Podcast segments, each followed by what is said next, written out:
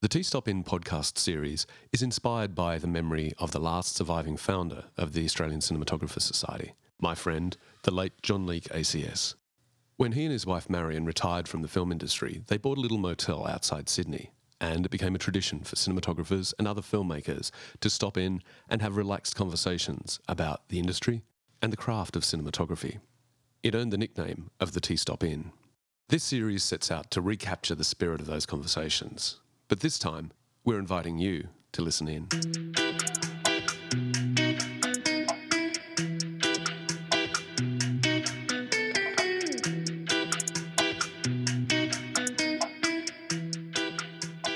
The T Stop Inn. I'm Ben Allen, and welcome back to season four of the T Stop Inn, brought to you with the support of MZed Online Training and ARRI Australia. Over the last few months, I've been away from the podcast microphone and shooting the feature film Dark Noise just outside Sydney. It's been an amazing and challenging process shooting a movie in the COVID world, so I'll be looking forward to telling you more about it in an upcoming episode. But this time, I'm speaking with an Australian cinematographer who really needs no introduction. Greig Fraser, ACS ASC, is without question one of the top cinematographers of our generation in the world, and he's currently leading the way with some of the most significant technological changes that are happening in the industry. I spoke with Greig via Skype from his home in Los Angeles before his recent win at the Emmy Awards. Greig, welcome to the T Stop Inn. Thank you for having me. Good to talk to you. I've been looking forward to this for, for quite a while because years ago when we were we were both doing commercials in Melbourne, and I think you know we were working with a lot of the same crews and some of the same facilities and production companies. Your work really kind of jumped out at me initially with an amazing little short film that I saw called Cracker Bag. Oh yeah, I haven't heard those words for a while.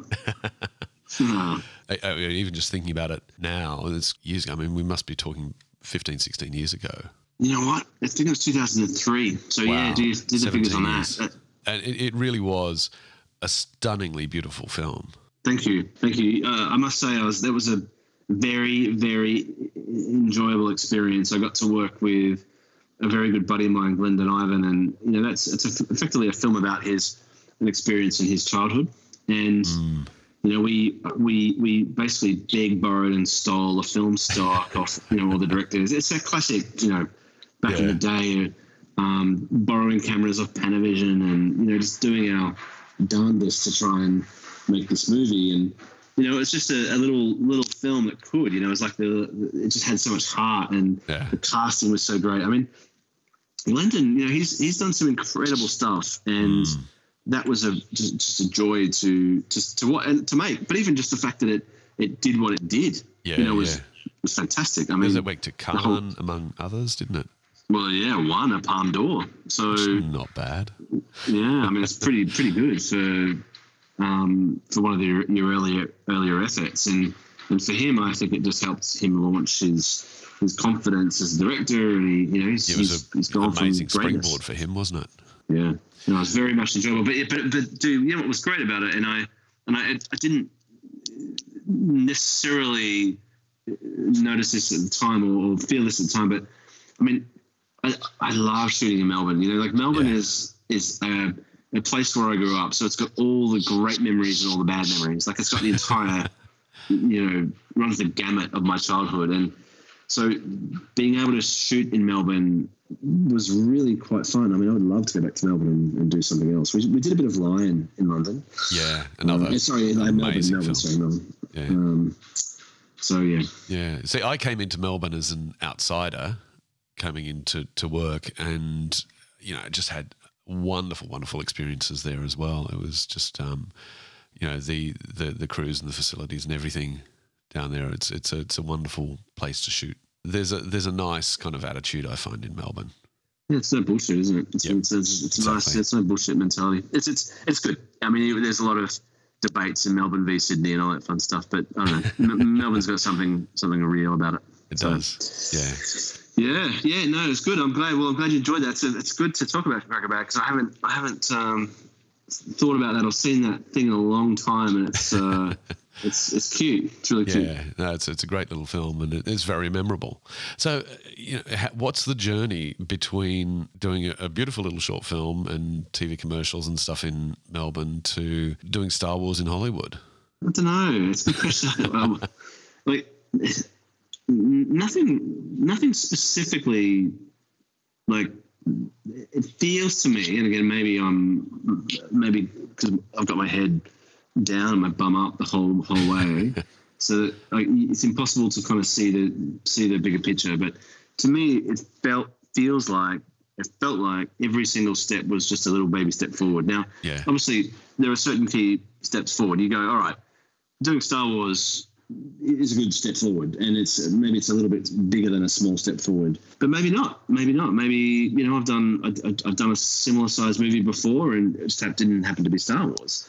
Um, You know, I, I worked with some amazing directors, some amazing Australian directors. You know, um, you know Scott Hicks and and Jane Campion, who also also Jane Campion is a Kiwi and not an Australian, but um, you know, we'll we'll own we'll, we'll take ownership of We'll, we'll own any Kiwi. successful Kiwi.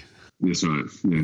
um, and there are a lot of really good successful Kiwis. Absolutely. You, you know, having the opportunity to work with those great directors and Glendyn on his his feature debut as well. Yeah. Um, so it feels like feels like, and again, I'm happy to be told wrong or told proven wrong, but that every step was kind of just a was just a, a nice step forward. You know, we my wife and I moved to Los Angeles in 2009. Um, and that was, I think, we're both, uh, you know, nomads, both travelers. We're both kind of gypsies uh, of sorts, and Which helps I a lot we in were- this industry. Oh yeah, it really does. It really does.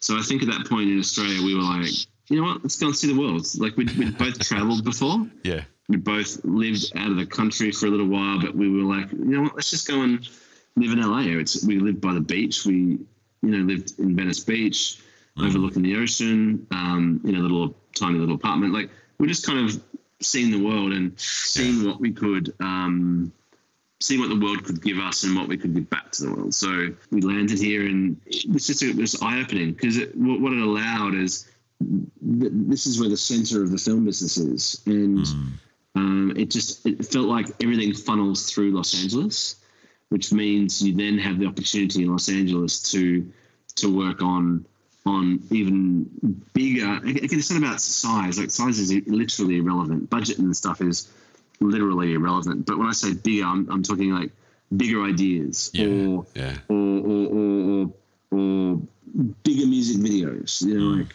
uh, I mean, I was fortunate enough to do some really interesting commercials and, and you know, uh, some interesting music videos that had the but just enough budget to do something that was you could never have done in Sydney or Melbourne. You know, Yeah, like, yeah. there was a, there was a cap, unfortunately, on the music videos, the budgets. Uh, so that, that cap was, was was increased. So you, you allow yourself to, to, to spend more days shooting, or finesse more, or to do more, or to build a set and burn it down, or whatever the hell you're going to do. So It's, it's something that I think comes up a- lot that with, with bigger budgets, you, you just get more ambitious. yes, yeah, okay, well, how you do. far can we push this? How much can we squeeze out of those extra dollars? Exactly, and you know that that for for an Australian who's work who's used to working on the smell of an oily rag, to, to be able to bring that, and this is why I think Australians in general.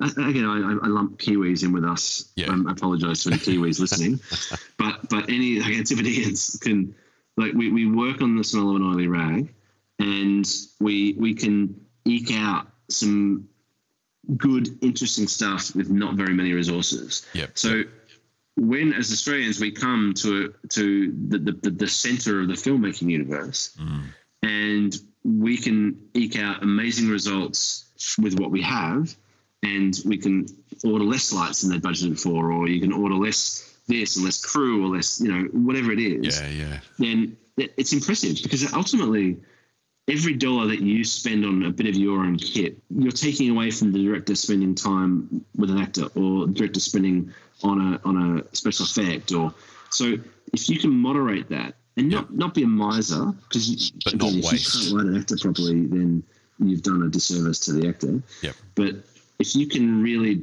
finesse your spending and your your, expense, it means you've got a greater thing. And I think Australians are really good at that. So um, I think coming to Los Angeles in 2009, again, it was just a next logical step. And it's not about where you live, because listen, I, I could have lived in Sydney to do it, but we love the lifestyle. You know, sunny, near the beach. Like, I mean, it's it's it's a it's a good lifestyle choice. So um, that matched in with with with ambition, you know. Yeah. Anyway, it, it was just it was just an enjoyable progression to make, Yeah. and not also forgetting about where we'd come from and our friends who we'd come up with, and a lot of my old buddies are um, making movies, like Glendyn and, and Garth Davis. You know, did Lion Yeah, and Mary yeah. Magdalene. So So We'll come back to, to, to Garth, obviously, but um, in those those first few years after you moved to LA, um, there was very quickly some some quite significant films there. I'm thinking things like Snow White and the Huntsman, Zero Dark Thirty. You know, really Yep. substantial pieces of work. Yes, I mean, if, if you if you yes, if you're going to be be be honest about it, you're you're absolutely right. Again, it didn't feel without wanting to sound um, like I was expecting any of it because I was. I didn't move to America to be to, to to to do that. That wasn't. I mean, I, I moved to America to be challenged Yeah, and to challenge myself and to do the best work that I could. So that that was the ultimate goal. It had nothing to do with doing massive movies. Had nothing to do with. It was just doing the best work that I could. And yeah, and yes, you're right. Like, I think the first film that I got here was a film called Let Me In, and that you know, the, the, the backstory in that is that all my Aussie mates, like Nash Edgerton, kept emailing me going, "You've got to see this film called Let the Right One In. It's amazing." And I'm and I'm I'm a beach bum. I'm sitting on the beach, and I'm going, "Oh yeah, I'm a bit lazy," and I didn't get a chance to see it until w- one morning I wake up at 5 a.m. and there's an email from Matt Reeves saying, Hey, I got your email address. Here's a script. Uh, can you read it? And by six o'clock, I'd read this entire script front to back wow, and was email, emailing back going, I, I have to meet you on this. This is an amazing script. Um, you know, to, to, to, to do that uh, helped me get into the union. Um, which is a big step. again, it is a big step. You know, I was already in the um, commercials union. I believe there was two different unions. I had some really supportive, good people that helped me um, get into those unions. You know, doing that American film in in Albuquerque kind of helped me get into the uh, American Union and and, and and then sort of progress on from there. So, what was the experience of doing Zero Dark Thirty like? it was amazing because I loved that story and Yeah. I, the I, I was doing um, Snow White and the Huntsman at that particular point in time, and Yep. and this is where you can you can ask my wife about it because she can read me better than I can read myself. And I was doing Snow White, and Snow White was a was a long movie. It was I don't know eighty days or something. Yep. We were coming into winter, and I was a, it was day seventy or something, and I'd met on a few other movies to do after Snow White and the Huntsman, and um, yeah, they would have. I think Snow White was going to wrap in December, and I think I was meeting on movies that were going to start in February, March, or April, and and I was just like just coming home from the meetings, and Jodie was like, "How was it?" And I was like, "Yeah, yeah, meeting was good." She's like, "You, you don't want to do it, do you?" And I'm like, "Nah, I, yeah, I do, but Yeah. like." I'm exhausted and Yeah, I can't get my mind into it. And uh, that was uh, two or three films, and then I got sent the script for Zero Dark Thirty, and I did the meeting with Kathryn on on the phone. Yeah. And I got off the phone, and she's like, "How was it?" I was like, "It's amazing, and it's really great." And she's like, "You're gonna do it. You want to do it?" And I'm like, "You know what?" Doesn't, I, I had this re- resurgence of energy. Like it was amazing Wow. how I was exhausted making Snow White and the Huntsman. But the second that I read that, that I knew that was the film that was going to be the next movie, I was like full of beans again. It, it was very, um, uh, it was very telling about how my energy ebbs and flows, and it's not necessarily based on a on physicality. It's a it's a it's an adrenaline and it's a it's an emotional uh, connection to a story yeah, um, that actually propels me energetically. It's it's physically obviously as you get older you, you need to be look after yourself because it's energy is an important thing. Um, but but and it's probably something that's not talked about enough. There is something extraordinary about you read a good script and you talk to an inspiring director, and you know there's a lot of energy to be taken from that. oh, and I knew exactly how it should look and it should be. You know, it was it was as clear as day. I mean, it, it, obviously I, I- before I formed an opinion of how it should look, uh, I spoke to Kathryn about how she wanted to act, how she wanted to do it. Yep. Uh, and Kathryn's a really great collaborator. Like she's she's never one to go. You have to have this many cameras, and you have to do it like this, and you have to do that.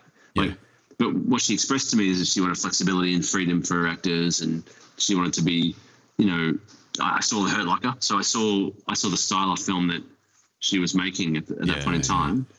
Um, and we talked about the best way to give it a cinematic quality, yet still give it the energy of the Hurt Locker and the way that she wants to shoot. Um, And it, it definitely feels like it's it's a product of the same director as the Hurt Locker, and yet Yeah. visually it's it's definitely its own thing as well. Totally. And, and, you know, I think The Hurt Locker was such a fantastic movie because that camera was dr- helping drive the drama mm. because, you know, you've got a guy diffusing bombs. I mean, it's a pretty simple premise. I mean, not the whole movie, like it's more complicated than that. But some of the scenes where he's diffusing bombs and there's people watching and the, and there's, you know, is it, is it or isn't it going to go off? And like the camera uh, work in that was instrumental in helping create tension and the mood. Um, And that kind of camera movement can so easily go wrong. And Yes. and I think both in, in Hurt Locker and in its own way then in Zero Dark Thirty didn't go wrong. What's your take on when it when it really works, when it gels? in film in filmmaking, it's very hard to know where to stop. Like it's Yeah. you can overegg a drama scene if there's somebody having a really bad hard time. A director who d- doesn't quite have the understanding of good drama might overreg it, and then the actor might be crying, crying, crying, crying, crying, and you you like at some point you start losing um, momentum and emotion for that character because they're overacting or overplaying it, or Yeah. and, and, and the lighting. You, you can make a a scene too beautiful when you light it. You can make Yeah. it too pretty, too perfect. Uh, it could be backlit and everything, and it could be suddenly like like like saccharine. um, if you've got a, a story like The Hurt Locker, which you know that camera and the momentum and the zoom ins and the this and the multi angles and the cutaways and Yep. you know that helps add uh, tension Yeah. on something like Zero Dark Thirty, which is um, a, a lot more complicated in its storytelling. Like there's a lot more to get through with with Zero Dark. There's so many Yeah, little yeah. bits of information that you need to capture that it's important to make sure that those are rammed home and the audience doesn't become overly uh, confused or it's just not so much to look at, you know. So Yeah. that's where a good editor and Zero Dark had two very fine editors on it to be the arbiters with Kathryn of how how to pace the, camera work. In that context and all that stuff going on, how did that then inform your approach to lighting that film? Okay, so there's there's a, there's two films in the film. There's the there's the there's the procedural aspects of the movie of you know the evidence that they got, how they presented it, how they got it. Like that's the procedural aspect of the movie. Yep. And then there's the raid. So you know the the raid occurs as the you know as the as the as the, the crux of the whole film. Effectively, this is where the film has to tie itself up in a nice little bow. Yep. So the, the procedural part of the movie needed to be natural, uh, needed to be not too bland because you know people sitting at desks looking at screens can be really boring. Um, Yep. You know, we needed to create mood through different times of day, different different mood on her.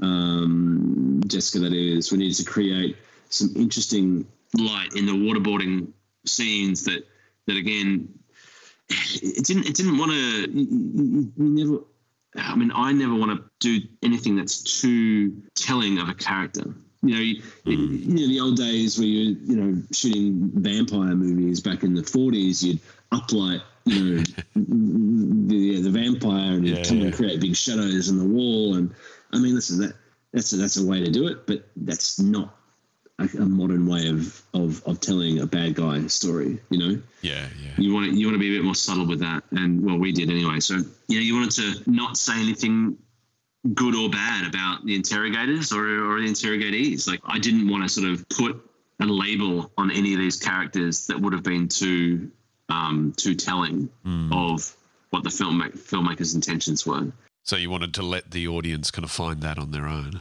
yeah, obviously it's filmmaking, and Yeah. the, the, the, the filmmakers are pushing you in a direction through edits and through Yeah. how long you stay on on Maya's face looking distraught. I, you, you manipulate at every step of the way. So me saying we didn't want to manipulate is is is garbage because obviously you, You do didn't want to do that too filmmaking. overtly. No, no. So that was a, and also too, I wanted to make sure that we could shoot multi-camera for a lot of the scenes. You know, with scenes around board tables, and uh, tables, people talking to each other. I wanted to multi-cam it so that you know um, the editors could and the actors could over, overlap each other, and and the editors could find multiple angles. So therefore, it becomes a little bit documentary Yep. but it's not docudrama. It's it's like you have the ability for, for creating a, a, sense of immediacy and that you're you're in the moment. We you know Kathryn and I originally tested anamorphic lenses. We we wanted we were going to use anamorphic lenses. I can see the logic And- there. And and Kathryn, just as we were, I think, in the middle of a camera prep, Yep. rang me. Uh, she goes, "We can't shoot anamorphic. This has got to be spherical. this has got to be one eight five and spherical." Yeah, yeah. And I'm like, that's why you're paid the big bucks. And you're absolutely right. She's absolutely right.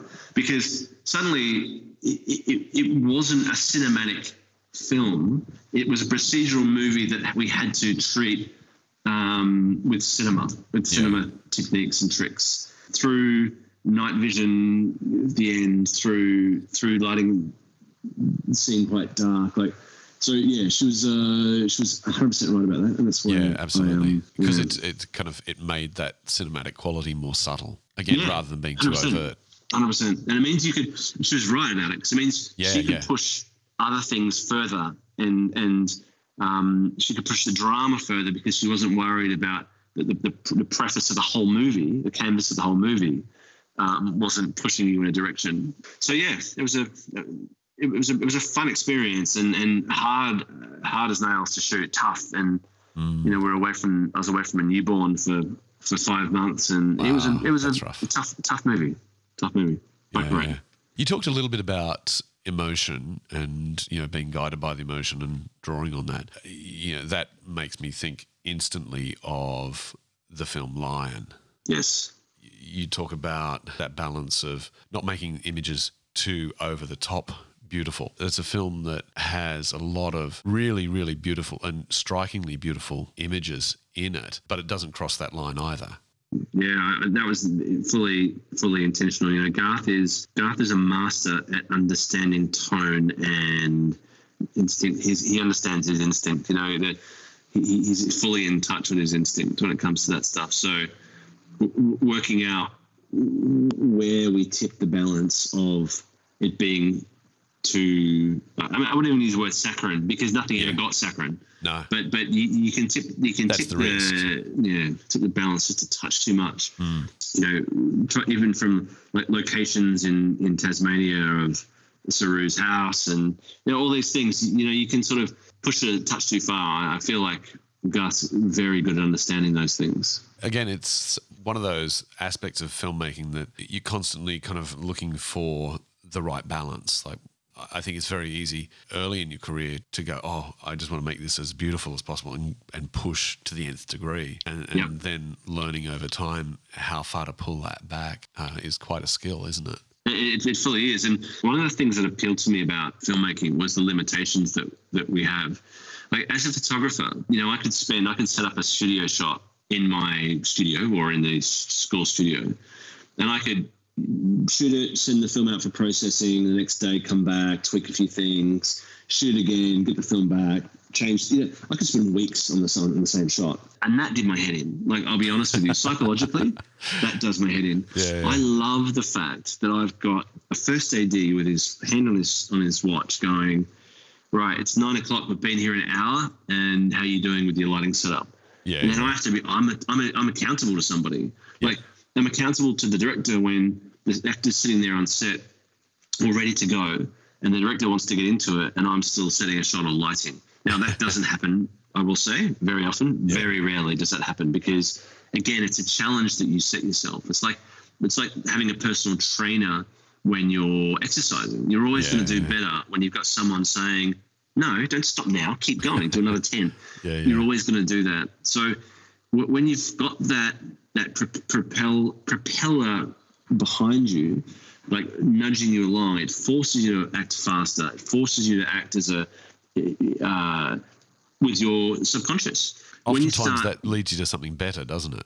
it, it fully does because if you're if you're fully if you're prepared with your references and you know the world that you're building, you can generally land on the shot and the lighting fairly quickly. And this is where experience definitely helps. And I've gotten much better at this over the years. Like, yeah, I remember being tied up in a knot a few times with a few lighting setups that I, you know, I'd, I'd, researched how to do it and, Yeah. I, and it failed. And I was like, oh, what do I do? I remember being in that world and, and experience for sure, for sure helps. But it, it, it's like the filmmaking process of being quick forces you to, to, to not uh, finesse too much. And I think as a DP, that's a great thing. It's a great thing. It forces you to re- rely on skill and intuition at the same time. Uh, fully, fully. Um, yeah, so that's where I think you can kind of not basically work too hard at every single frame. Yeah. I actually think if you do, and the times that I have, I've always been a little bit disappointed. So the, the stuff where you're you're working off instinct and but you have little flourishes. Not to say Yeah. you can't introduce flourishes, like And also, you set the line that- parameters that you're working with. Yeah, I mean, there, there, there are shots in Lion um, that, that we came across on the day and found, but, but there are also other shots that we we've been talking about. We set up for six months. Yeah, so wow. you know, a combination of those two situations where you're, you know, and, and had we, let's say, we'd set up a shot for six months or planned a shot for six months, Yep. and we arrived there on the day or the night and saw a better shot, well, it would have taken the better shot or Yep. a more appropriate shot. Hmm. So it's kind of about like following a plan when when it's the best thing, or not following a plan when it's the best thing. Yeah. And another one of my, my memories of your name is I, I was doing some teaching with FXPHD, and Mike Seymour said to me one day, Gareth and Greig are going to do a Star Wars film. I said, ah. what? And he said, yeah, they're going to do a Star. They've been hired to do a Star Wars film. How did that happen? What's the other side of that story? Well, I've known Gareth's work for a while because he did a film called Monsters, Yeah, and he did most of it. He shot it, he cut Yeah. it, he did the visual effects on it. amazing. Um, I I mean, the guy to to attempt that. the guy's got balls the size of like my soccer balls outside. Like he's he, he has got um, so much guts and so much desire to, to to make something his way that he just went out and did it. yeah, And I reckon that's really commendable because it's hard. It's hard. It's hard. And no two ways about it. no. So I, saw that movie. I saw the process he went through, and I'm like, dude, my hat's off to you because that's Yeah. a really great thing. He then did a film called uh, Godzilla, which I didn't see, and then I got a call. I got a call to come and do a meeting about meet on on a new Star Wars film that Gareth was directing, Yeah, and I kind of was. um Okay, so Star Wars is a big deal for me as a kid, right? So I've Yeah. got a certain for amount of my some of us. memory wrapped up wrapped up in Star Wars. Yeah. And you know, Saturday mornings just rewinding certain scenes and watching them again and again and again. Yep. And so I was like, man, yeah, you know what? I, I don't know if me doing a Star Wars film would be a great idea because I, I don't I don't really see a world where I could make anything not better, but I couldn't. I, I'm going to destroy some of my childhood memories Yeah, if I yeah. if I'm standing on set and I'm and I'm and I'm you know wrangling Darth Vader, who I know is not you know is a guy in a suit and anyway, all, you know all that stuff. So I had all these mixed feelings about about doing it, or at least meeting it. But but I was at least going to meet because I Yeah. had to meet Gareth, and the people at Lucasfilm I heard were fantastic, and I just wanted to meet and say hi. Yep. So I was in there, and yeah, I was in there meeting, and he uh, within about 15 minutes after showing me the some of the concept art, I was like, I, I have to do this movie, and I, I I have to because I had such a strong vision for it. Yeah. like it was, it was just it was mind blowing how I went from being I'm not sure I should be doing a Star Wars movie, but I, I need to do the meeting. I'd like to do the meeting. Yep. To I absolutely categorically have to do a Star Wars movie.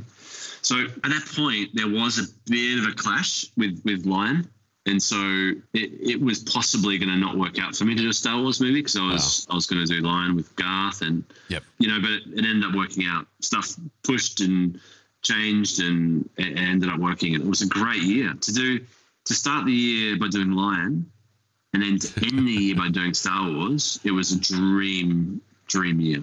It, I mean, it would be hard to top that, wouldn't it?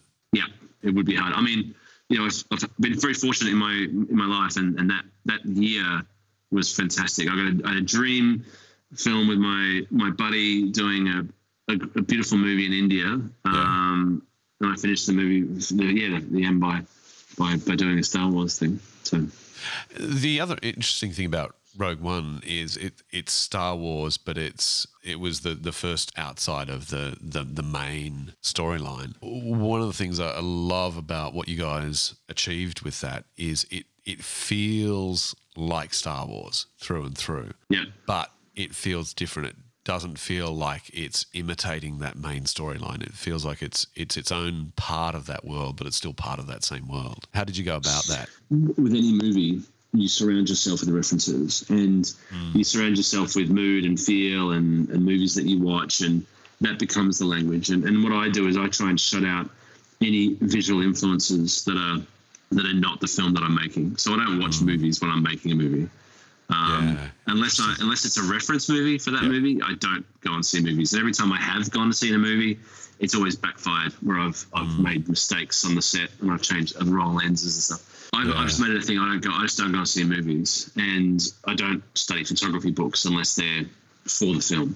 So Because that stuff can influence you so subconsciously, can't it? Oh, fully. No, fully. I mean, uh, there's a story that I, I, I taught, tell and I told Roger Deakins this, but I was doing Foxcatcher and the primary lenses were 40, 50, 75. Yep. I went and saw Skyfall at the cinema in Pittsburgh. And Monday morning, I turn up and I asked my, the, the, the assistant to put a 32 on a, on a finder. And he went, What's, "You what happened to you? 32?" yeah, like what happened on the weekends? And I went, I don't know, 32 feels right in here. Wow. And he went, okay, here's the 32. And I looked at it and I went, it's so not right. But again, I was influenced by Roger.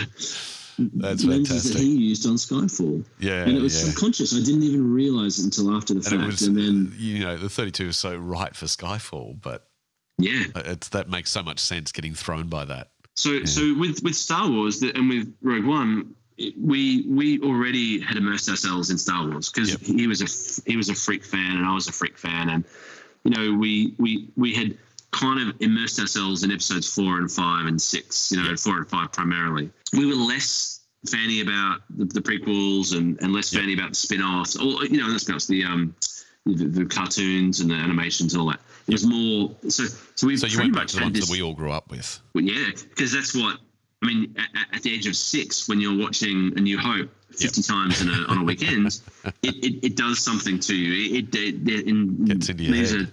a leaves a mark. Yeah. We went back to those and we sort of re re uh, ourselves with those movies, but. We, we also didn't want to copy those films. We didn't want to say, well, this is what George would have done. This is what we're going to do. Like we, we're modern filmmakers, and he did monsters all handheld. Um, you know, and and love a bit of handheld, the reportage at times, and Yep. but also love some classic Spielbergian Yeah. um, camera moves. And so t- we tried to use some visual language from A New Hope, and but also interject some modern filmmaking techniques.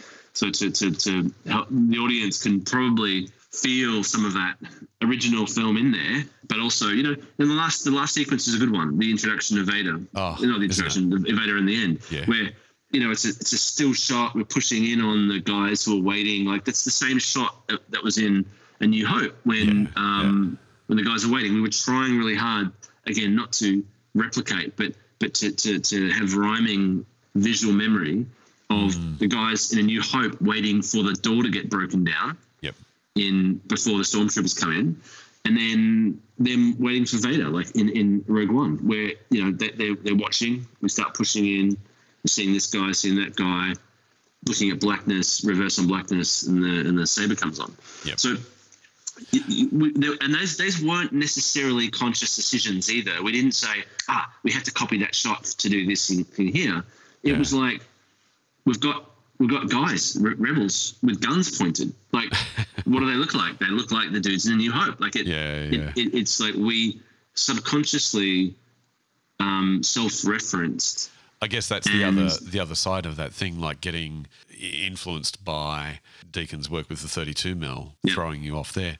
Immersing yourself in the relevant stuff can just subconsciously draw you towards the the right answers.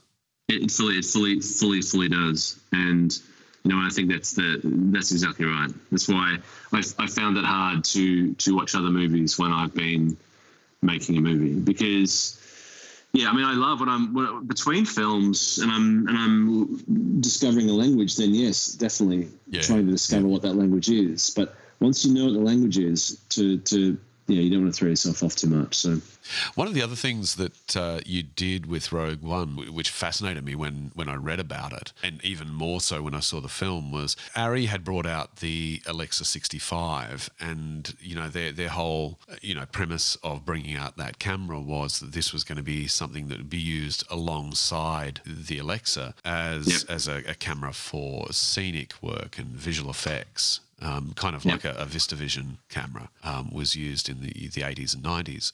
And yet you decided to make that the main camera for this film. And I, I don't know if anybody else had done that before. No.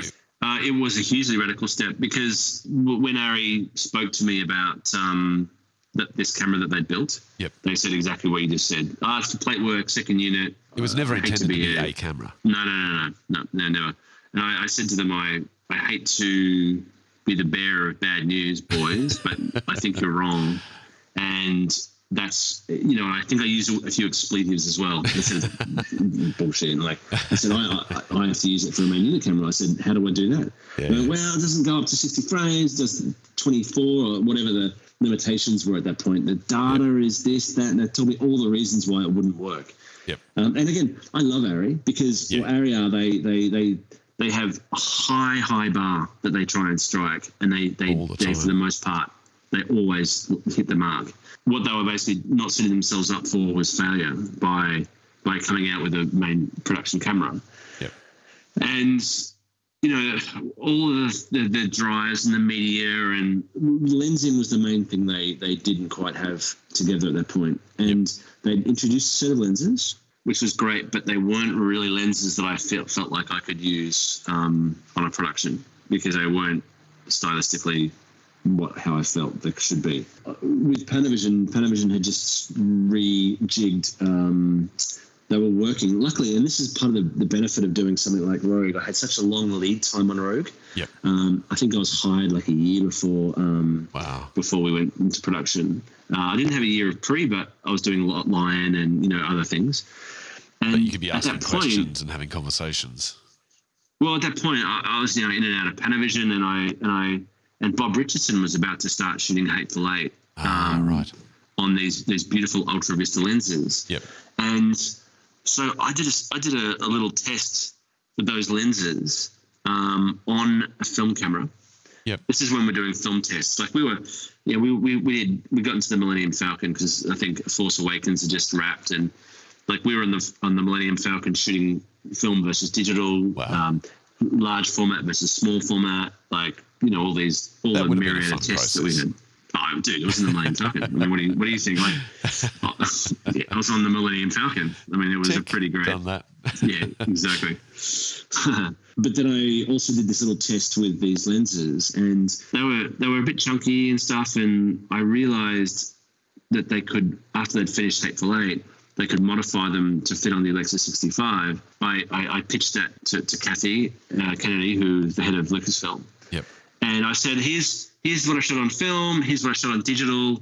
Um, I showed her the Alexa 65, but I showed her with, I think I had a, a lens, a Kickstarter yep. lens, and a 50 50 mil Nikon 1.2, and I showed her what the what the camera could do, and it was pretty pretty impressive. And wow um, she agreed to let us do that. Panavision agreed to let us put those lenses on the camera, and and we ended up. And they were beautiful lenses. But but the funny thing was the data because company called Pinewood Post was doing our dailies. Yep. We had said to them, we're still deciding what format, and we had a meeting, and they said, okay, so what? How much of the show are you going to shoot on Alexa 65, and how much are you going to shoot on regular 65, a regular Alexa? Yep. And I said, well, I guess the bad news, I'm not shooting anything on the regular Alexa. It's everything's on the Alexa 65. And they they all just went white.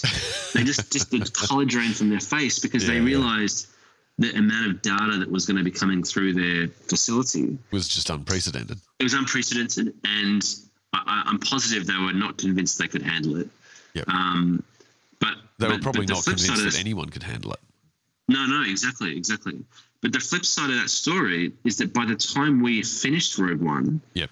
uh, in in December of 2015, the, the first round of shooting, there was four shows going. I think Adam was shooting Assassin's Creed on it. Yep. They were shooting Doctor Strange on it. Wow. There was like four shows. Wow. So they were doing four shows on the X65 when they were not even convinced they could do one that Wow. eight months earlier. That's how fast Um, it, it changed. Yeah, and also how, how good they were. I will say that. I'll give them credit because Wow. they they t- they turned on a dime and they were very they evolved their processes and The the other thing about the the look, obviously, there's a huge amount of the look is from that camera, and then those those lenses on top of that gave it there's, this great kind of organic optical quality, all this stuff that we we hope for from the, that kind of vintage of lenses. There's also there's a, a wonderful color palette to it, which obviously a lot of that comes from the the design. But I'm wondering how much of that was in added in the grade or controlled with a LUT, and how involved you were with that process. Um, a little bit, a little bit. Well, a lot, a lot involved, obviously. Um,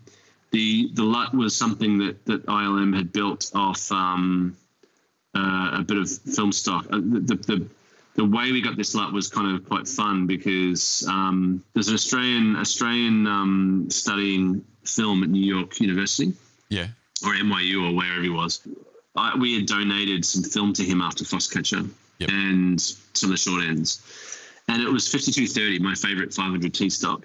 And they were discontinuing the stock, and we, we donated all that film to him. And when ILM, I was talking to ILM, they said, listen, if you've got any film you wanted to create a LUT out of, just let us know. And I was like, ah, my favorite film is, is it's, discontinued, there's none left.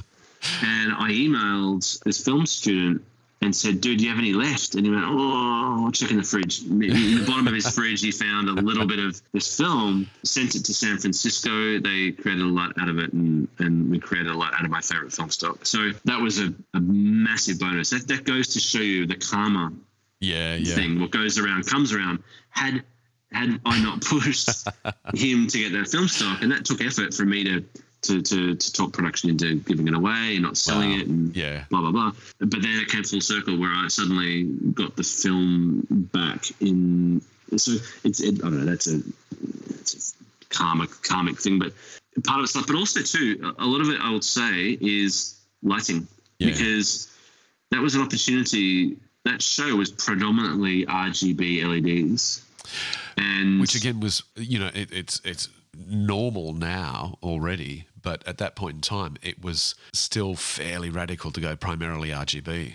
Yes, it was because there wasn't the amount of lights around. The Sky Panel had just been released. Yep. Um, and I won't delve too deeply into that. I don't tend to use the Sky Panel that much, but the the, the, Creamsource um, skies and the digital Sputniks I tested because I had extensive testing.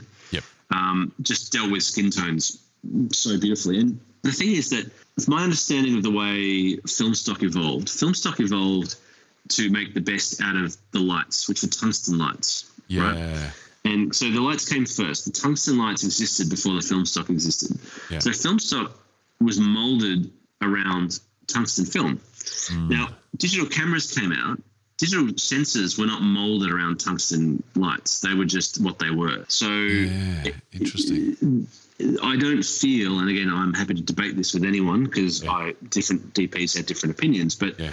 I don't feel that tungsten on digital looks as good as tungsten on film. No, it does. It registers slightly differently, doesn't it? It does. It doesn't quite have the depth, the color depth. Um, And so it took something to change, and that thing was lights that were designed for the sensor Wow. to come into play to, to be to fully maximize the, the, the color depth of that sensor. So I feel like with those RGB LEDs, I finally had the color depth in digital that I was always um, always craving. I'd never thought about it like that. That's um, that joins a couple of dots. I, it, it was a, it was luckily again it, it was all the right timing because I had time on Rogue One to do all the testing Yeah, um, yeah. That I needed to do, and, and I was managing to test different skin tones with different lights, and and unfortunately being on a, a show the size of Star Wars meant that you know I had a little bit of sway with people. Uh, like people producing stuff and You weren't know, just making do with what was in the back of the truck. No, ex- exactly right. And I had we had time, you know, as well to to, to put this into action because the film industry exists um, effectively with stuff that already exists, you know. Yep. Because exactly like no, we're shooting in four weeks. We can't build a new camera. We can't build lenses. we can't build lights. Except on those those rare things that are on that kind of that Star Wars sort of scale. Yeah, with time Yeah. and with uh, exactly resources and with with the, the name. I mean, Star Wars, like Yep. Star Wars. People yeah. will jump over. You will get Over their grandma attention when you to call them do to talk about Star Wars, shooting Star Wars film. Yeah. So you, you did Rogue One, amazingly successful, both creatively and at the box office. Uh, Um, after hesitating to go into that Star Wars world and, and potentially break the magic of that, that childhood experience, you did that. It all worked. You you ticked the box on your Star Wars experience. How did you end up going back into that world again? you know, with with cinematography, there's a lot of aspects in in with shooting a movie or shooting being a cinematographer. It's not Yep. just telling a story with pictures, but but there's a lot of things that I get out of the job, Yep. and and part of that is um, pushing the boundaries of technology to make things easier for a director and actor to work together. I'm all about refining the process of filmmaking. You know, the filmmaking is a intrinsically tough thing, and if you can refine it and, and uh, make it um, make it easier, then you, you're what's important is easier. Does that make sense? Like, Totally. if, if what's important being the actor and the, and the director together is It's a better story. and easier. you know, it's engaging the audience in the story and taking them into the world and letting the actors and directors tell that story. since being a, a, a a young filmmaker in Australia, where you know the, some of the smallest shoots I did were three of us, me, the director, and a, and a focus puller. Yep. To the point where then you've got 400 people on set and flying airplanes to countries the jam full of equipment, Yeah. and you go, well, okay, there's got to be somewhere in between this that's actually correct. And one of the things about that I love about Lucasfilm is that they are progressive hmm. and they are trying to do exactly what I was just talking about. They're trying to. Wow. They're not trying to. They're not using technology for the sake of it. That's not the tail wagging the dog. But creative is always the foremost uh, thing that they've got in them in, on their on their plate. But but they realise that with all these new things coming out, with all these new uh, bits of technology and digital and lighting and this that, there is there is ways to make the process better and different. You know. Yeah.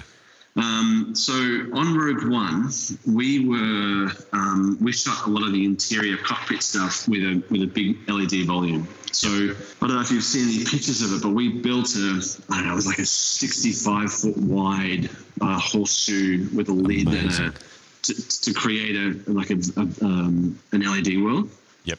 And that was a bit of a step forward beyond sort of what had happened in the past. I think I think um, Emmanuel Lubezki used LEDs on Gravity, um, but they To were smaller scale because they were Yeah. just sort of uh, lighting the actor's face. Yep. Creating reflections. We were talking about actually, yeah, we were talking about lighting more than that. We are talking about lighting spaceships. Yeah, yeah. So, uh, so yeah, it, basically from that point, ILM asked the question and said, "Well, can we can we not use this technology to light drama? You know, how do we do that? What do we do, and what are the limitations?" Um, and so when we were doing Rogue One, we we also did some tests, some putting stormtroopers in front of it and putting a background of the exterior of the studio and Yep. we did some tests to see how far we could push the technology. And you know, aesthetically, effectively, I was there all every step of the way, saying, Wow.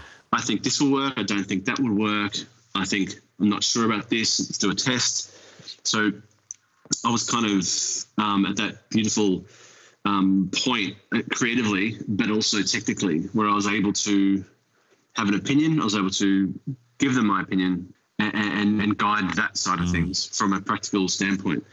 And when Mandalorian came up, it was a bit of a all these technologies had finally sort of come together. There was the in-camera motion tracking. Yep. There was, which has been around for a while, but it was being used specifically really for this purpose. Yep. Um, there was the uh, real-time gaming engine Yep. from Epic. That was the the, the the all these things were kind of all convalescing at the same at the same rate, and it was ILM who effectively went, well, we think we can do this, this, and this, and I think it'll give you good results.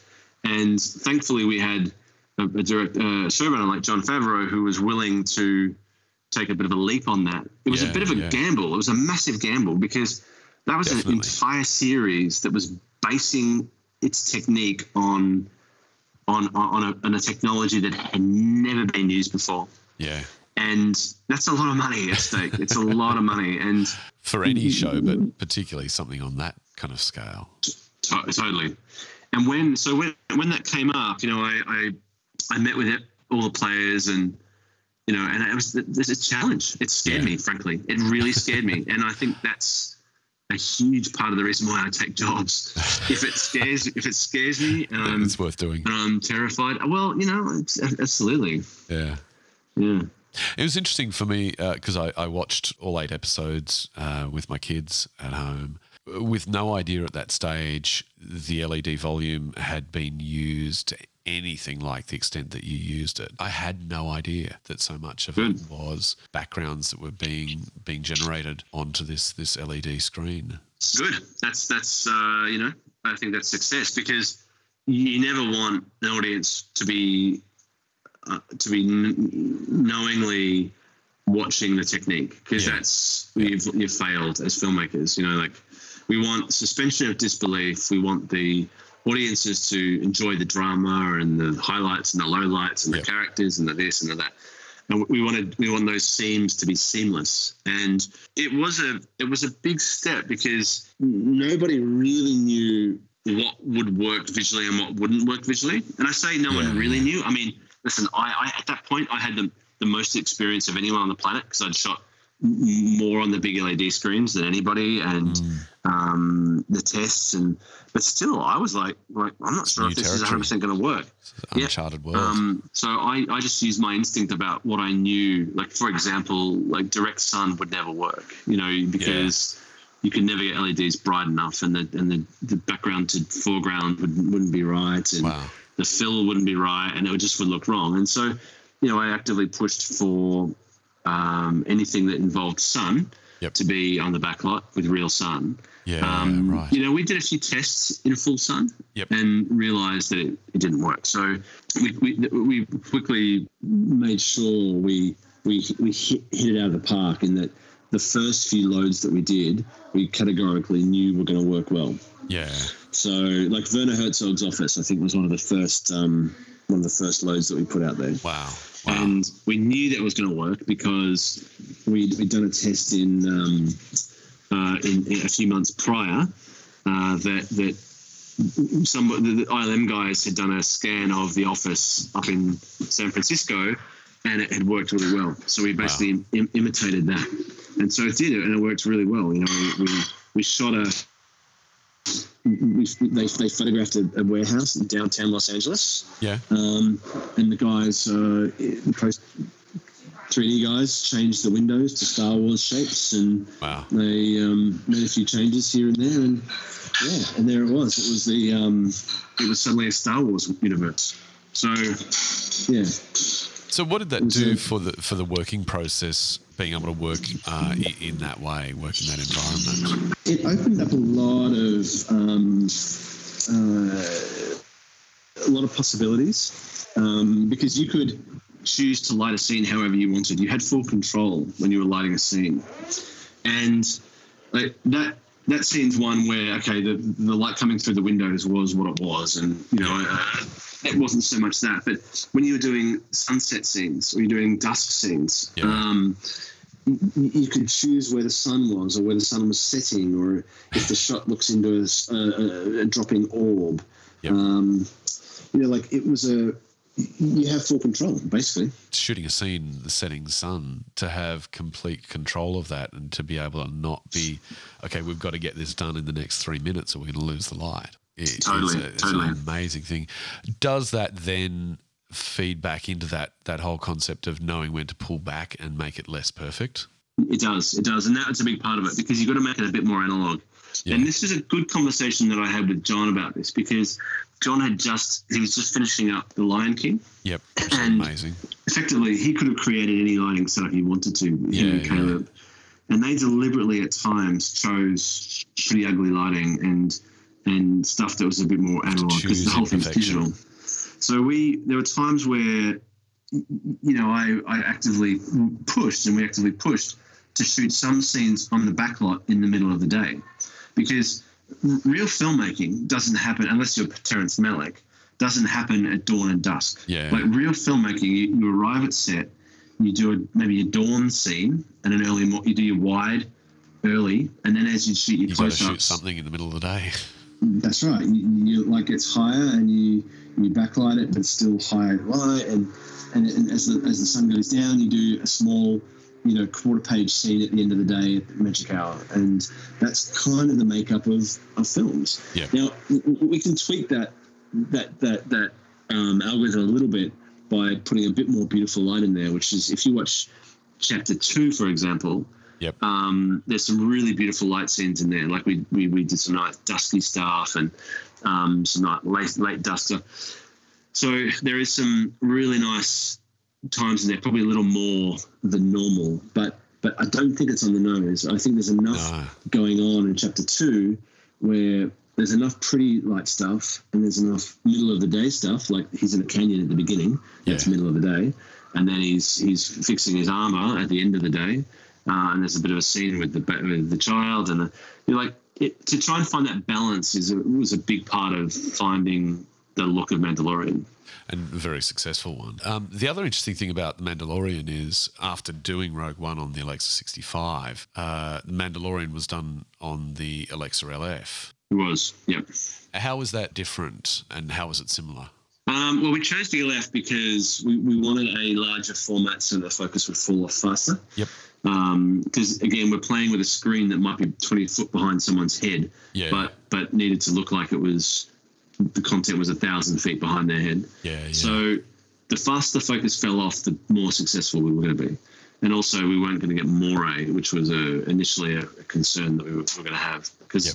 moiré is very hard to get rid of um, Yeah, around yeah. people's heads to, for the visual effects guys. So we wanted to choose the largest format we could. Now, Panavision had just built this set of Ultra Vista lenses, which was built 1.65 times squeeze. It was built specifically for the LF uh, Right. sensor. Yep. So, like, if, if you put all the um, pixels together, I think it was a bit of a wash of using a 1.3 times squeeze on an Alexa 65, which you had to crop left and right, Yep. or using a 1.65 times squeeze, which maybe had a bit more anamorphic quality to it, on a, on a full sensor, on a full LF sensor, um, which gave me two for it. So it was a, I think it was a bit of a wash, um, uh, which camera to use. Yeah, yeah. And I guess with the the LF, there's a, a lot of that kind of functional stuff. You know, the camera's that little bit bit smaller and a little bit lighter, and the data rate's that little bit lower, and it just Exactly. Yeah, there was a little bit of that. And the mini, when we did that, the mini wasn't quite out. The mini LF wasn't quite Yeah, out. yeah. So um, it, it was a slightly smaller camera, yes, uh, which helped anybody doing handheld a little bit. Yeah, um, yeah. and so, yeah. probably stuff that you know over over the duration of uh, you know an eight part series. Pr- I imagine comes into play a little bit more than even on a big feature. Yeah, I think there's also issue. I think Alexa 65, I think, requires a vault, and I, I don't think the Yeah. LF does. There's a few bit of It's just that little stuff that all adds up. Yes, exactly. Yeah. Now, uh, you also uh, ended up with a producing credit on The Mandalorian. How did that come about? it, it goes back to the idea that virtual cinematography and that show in particular Yep. isn't a traditional wasn't a traditional show you know uh, cinematographers kind of know what they do even on even on shows like like animated shows, cinematographers have a pretty defined um, brief. Yep. And that's kind of what we do, and that's how we get Yeah, our yeah. cinematography credit by by doing these things. This this was a this was throwing the, the process out and starting again. This was educating computer 3D computer guys about lighting, about texturing, about the effects of a bounce in the back of someone's head, and Because I guess you were you were building lighting into environments that didn't exist. No, um, you were starting. You were totally starting from scratch. Yeah. So there was there was that element of things, but there's also the process too. Like, let's say to build a load takes seven weeks. Yep. Now you've got to light the load, and the load gets baked. So you can't change the quality of the lighting in the load on the day. Yeah. So you've got to bake the lighting in. So you've got to know that it's the right time of day, that you're looking in the right direction. So it's so you've got total control, but it's not an interactive process. it's total control, uh, but you, it's like saying, well, we're going to stop the day at 4:43, Yeah. and that you're going to have that day for the whole day. You're Yeah, like, yeah. oh, that's exciting uh, for one angle. Yep. But what happens when you want to do the reverse angle? Like the lighting's not Yeah, good. The yeah. reverse angle you would have done at 9:43 in the morning, Yeah. but now you can't because you've only got one direction. So And if you haven't thought you've got about that then in work advance. Totally. So, so, so the process of, of going through and figuring it out with the director, going a, loca- a, a virtual location scout. Yep. Um, the process was very much a learning process for everybody to try and develop a new normal, Yep. and also just to develop it creatively because it, it, it, it it's not a traditionally it, it's not what a DP comes in and does. The design of the volume, the shape of the volume, and the height of the volume, and the width of the volume, and the, and the type of LED panels that one uses was all very much a above the the level of a of a DP. You know, it's Yeah. very much a uh, a producerial kind of work, making sure that that things are set up in the right way, so mm-hmm. that, that the series can carry on. So it was exciting for that reason too. You know, it was a it was a it was a new thing. I was learning every day. I was m- more stressed than I have been in a long time on that job, and because if it didn't work, it was a lot of it was on me and Yeah, Jon yeah. and ILM. Like if it failed, it would have failed Spectacularly. spectacularly. Yeah. Yeah, yeah. You also uh, ended up sharing the the director of photography credits on the series. Uh, how did that come about? again, this is where it's a brave new world, and, and, and credits don't necessarily reflect the work that's been done. Yeah, So Baz I- Idoine, who has been working with me, worked on Rogue, did second unit on Rogue with me, the second unit on Vice. Like he's been with, w- we've been working together for quite a while. yeah, You know, throughout the process of the technical side of things and trying to work out the best way to, to light these loads and how they look and technically the best thing to do. Yeah, he was very um, instrumental in he was often on the floor like even though i'm credited with episode one and three and half of seven Yep. he, he was on the floor a lot on episodes one and three and i was off lighting loads for him for episodes two and five and eight and Yep. you know so It there were wasn't that things that, i was doing for his episodes that were Yep. instrumental to his episodes Mm. whilst he was doing things on my episodes that were ep- instrumental to my episodes yeah, so the credit thing, it's a I don't know, it's a little bit antiquated, and I don't think it reflects the work. yep. Um, Just kind of we have a dual credit on seven, Yeah. and that is simply because I left halfway through the shoot on seven. I was always due to leave to, to prep Dune, Yep. um, and and that's when I left halfway through seven. So it's, but I, I don't see episodes one and three as being my episodes. Like Yeah, yeah, he did a lot of work on those. And and conversely, like I, I think other episodes that that that I helped set up for him, I kind of feel like we also did that together, even though I Yeah. Mm-hmm. physically may not have been there. Um, so it's a it's a it's an interesting world. It's like what we know about cinematography is is turned on its head a bit. It's almost like the, the the whole of a series is a is a collaboration rather than necessarily having to be kind of divided up by episodes the way it, it traditionally has been. Yeah. Now, the the project that you you had to to go to work on was was Dune, I believe. Yes. Correct. What was that like? That's great. I mean, what do you what do you think? I'm I'm working in the beautiful desert with one of the finest directors in the world, with one of the best casts ever assembled for a movie. Like, yeah, it was pretty good. it was. so I, I guess that's part flippant. of why you had to, to go. I hate to sound flippant because it's like, yeah, yeah, it's just one of the best casts ever assembled for a movie, and one of the best directors. Yeah, yeah. I know, dude. It was amazing. It, I can't, I can't, um, I can't sound more effusive because, you know, I, I had my crew on it who I love dearly, my English crew who I love dearly. I had um, to work with some fantastic actors who I who I loved before that, but even love even more now. Yeah. And Denis, who was a, who's a master and a mm. sweetheart of a man. So it was a it was a it was a beautiful experience and fun and you know there's there's there's images coming out now that have been released that are kind of reliving memories for me. And you know it's it's a it was fantastic. I can't i can't say much more than that obviously because of um for obvious reasons but yeah yeah.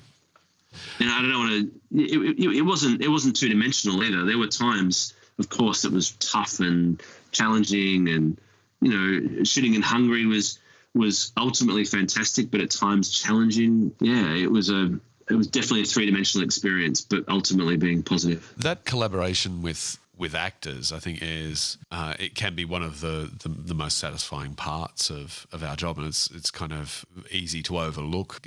You know, we, we get so caught up in, in cameras and lights and lenses and all that, but the, in the actual process of of making something, I think it's when things are really working well, that collaboration with the actors and with the director is is such a big part of it and such a satisfying part of it, don't you think? Oh, it's completely, especially when you've allowed that to happen yeah. through your um, expertise, through your lack of lighting or your lighting or your whatever it is that you have contributed to make that happen, to allow that to happen in a conducive way. You've set up a great um, you set up a great tone on set because your crew is respectful and nice and quiet and, and hardworking and like whatever those those things are that have, allowed those little bits of magic to occur on screen. It, it's very rewarding and and to to be, to bear witness to that, to be the the person who's often the closest to that as an operator. Yeah. Um, that's you know in the film days that was staring straight at that, not through film. You're staring yeah. straight at that performance through yeah, the yeah. through the eyepiece or or with your eyes. Like it is overlooked. I think it's an overlooked positive thing, and uh, I don't. I don't. It doesn't certainly doesn't get lost on me. Where you know if I'm standing in front of a an actor uh, who's who's delivering a performance that is just world class. Yeah. I mean, uh, it's it's nothing. There's nothing better. It's it's one of the great privileges of the job, isn't it? Yeah.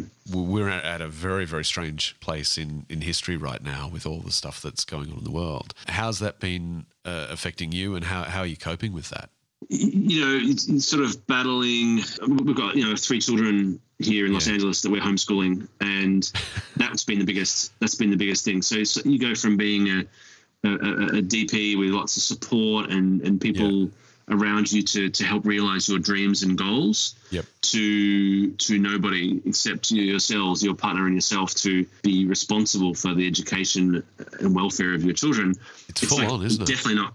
It's full on. And, and I'm certainly not qualified. I mean, I, I'd much prefer to be put into a into a massive night lighting scene with thousands of extras and and and and and you know um, people that are all annoyed with each other, yeah. then I, then would be to homeschool. Homeschooling's tough, and I, my hat goes off to all my past teachers. Yeah, if yeah. anyone's listening right now, I will give them. I don't think any of us never gave them before. Yeah, I don't think any of us will think about teachers the same way again after this experience. Dude, I gotta say, I, I, I we need to start paying teachers better, and yeah. because they are absolutely they make or break and listen, I mean, this is a realization that a lot of smart people probably had well before I did. um, and I should have had to my mother's a teacher, or used to be a teacher, yeah. but they make or break children's confidence. Yeah. And, and if we're, if we're un- undervaluing that, that, that teacher through, through emotional or through financial means, if we're undervaluing those teachers, man, like, yeah. That's a that's a that's a travesty, and that's a massive oversight for society. So yeah, yeah. I don't know. Yeah, we Definitely. should be. Well, it's been fantastic getting to chat about all, all of that stuff. Likewise, man. Uh, it must be nearly dinner time there in LA. And it's nearly lunchtime here in Sydney. So Yes, I've got some very, I've got some very hungry children um, showing me their sad expressions. so I guess you and I better both uh, go and deal with that. Look forward to to seeing Dune when it um, finally hits the cinema screens. Yeah, yeah, and you know what? The good thing about that when it happens is I can, I'll be able to talk about it then. So that'll be great to be able to do that. Fantastic. Well, maybe we can have a, another chat about it then. Indeed, let's book it in. Thanks, Ben. Thanks for stopping in. Pleasure, mate. Talk to you later on.